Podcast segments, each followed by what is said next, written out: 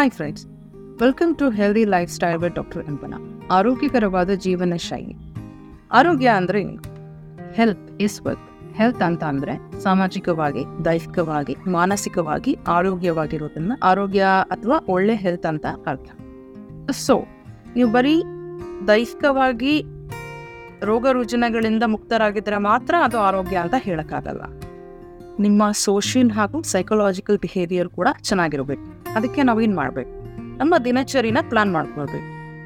ಎಕ್ಸಸೈಸಿಂದ ಹಿಡಿದು ಊಟದ ಅಭ್ಯಾಸಗಳು ಹಾಗೂ ಹಾಬೀಸ್ನ ಕೂಡ ಡೆವಲಪ್ ಮಾಡ್ಕೊಳ್ಬೇಕು. ಎವ್ರಿ ಡೇ ನಾವು exercise minimum five days in a week ಐದು ದಿನಗಳು ವಾರದಲ್ಲಿ ಮಾಡಿದ್ರೆ ಸಾಕು. ಮತ್ತು ಯಾವ ಜಂಕ್ ಫುಡ್ ನಾನು ಜಾಸ್ತಿ ತಗೊಳ್ಬಾರ್ದು. ಒಳ್ಳೆ ಆಹಾರಗಳು ತರಕಾರಿಗಳು ಪೌಷ್ಟಿಕಾಂಶತೆ ಇರೋ ಆಹಾರಗಳನ್ನು ನಾವು ಮಾಡಬೇಕು. ಮೇನ್ ಥಿಂಗ್ ಬ್ಯಾಡ್ ಹ್ಯಾಬಿಟ್ಸ್ನ ನಿಲ್ಲಿಸ್ಬೇಕು. ಸ್ಮೋಕಿಂಗ್ ಡ್ರಿಂಕಿಂಗ್ ಡ್ರಗ್ ಅಡಿಕ್ಷನ್ ಈ ಥರ ಯಾವುದೇ ಬ್ಯಾಡ್ ಹ್ಯಾಬಿಟ್ಸ್ ಇದ್ದರೆ ಅದನ್ನು ನಾವು ನಿಲ್ಲಿಸ್ಬೇಕು. ಅದಲ್ಲದೆ ನಮ್ಮ ಹಾಬೀಸ್ ಸಿಂಗಿಂಗ್ ಡಾನ್ಸಿಂಗ್ ಡ್ರೈವಿಂಗ್ ಕಬ್ನ ಬರೆಯೋದು ಬುಕ್ ಬರೆಯೋದು ಎಕ್ಸೆಟ್ರಾ ಎಕ್ಸೆಟ್ರಾ ನಿಮ್ಗೆ ಏನು ಇಷ್ಟ ಇರುತ್ತೆ, ಆ ಹಾಬೀಸ್ನ ಡೈಲಿ ನೀವು ಪ್ರಾಕ್ಟೀಸ್ ಮಾಡಬೇಕು. ಈ ಥರ ನಮ್ಮ ಆರೋಗ್ಯನ ನಾವು ಕಾಪಾಡ್ಕೊಳ್ಬೋದು. ಇದರಲ್ಲಿ ಮುಖ್ಯವಾಗಿ ಫ್ಯಾಮಿಲಿ ಆ್ಯಂಡ್ ಫ್ರೆಂಡ್ಸ್ಗೆ ನಾವು ಟೈಮ್ ಸ್ಪೆಂಡ್ ಮಾಡಬೇಕು.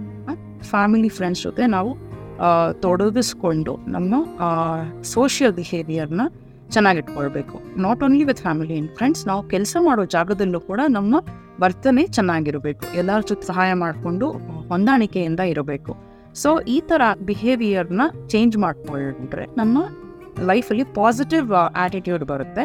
ಸೊ ಇದರಿಂದ ನಾವು ಮಾಡುವಂಥ ಎಲ್ಲ ಕೆಲಸ ಕಾರ್ಯಗಳಲ್ಲೂ ಪ್ರೊಡಕ್ಟಿವಿಟಿ ಇನ್ಕ್ರೀಸ್ ಆಗುತ್ತೆ, ನಾವು ಅದ್ರ ಮೇಲೆ ಚೆನ್ನಾಗಿ ಫೋಕಸ್ ಮಾಡ್ಬೋದು. ನಮ್ಮ ಬ್ರೈನ್ ಥಿಂಕಿಂಗ್ ಕೆಪಾಸಿಟಿ ಚೆನ್ನಾಗಾಗುತ್ತೆ.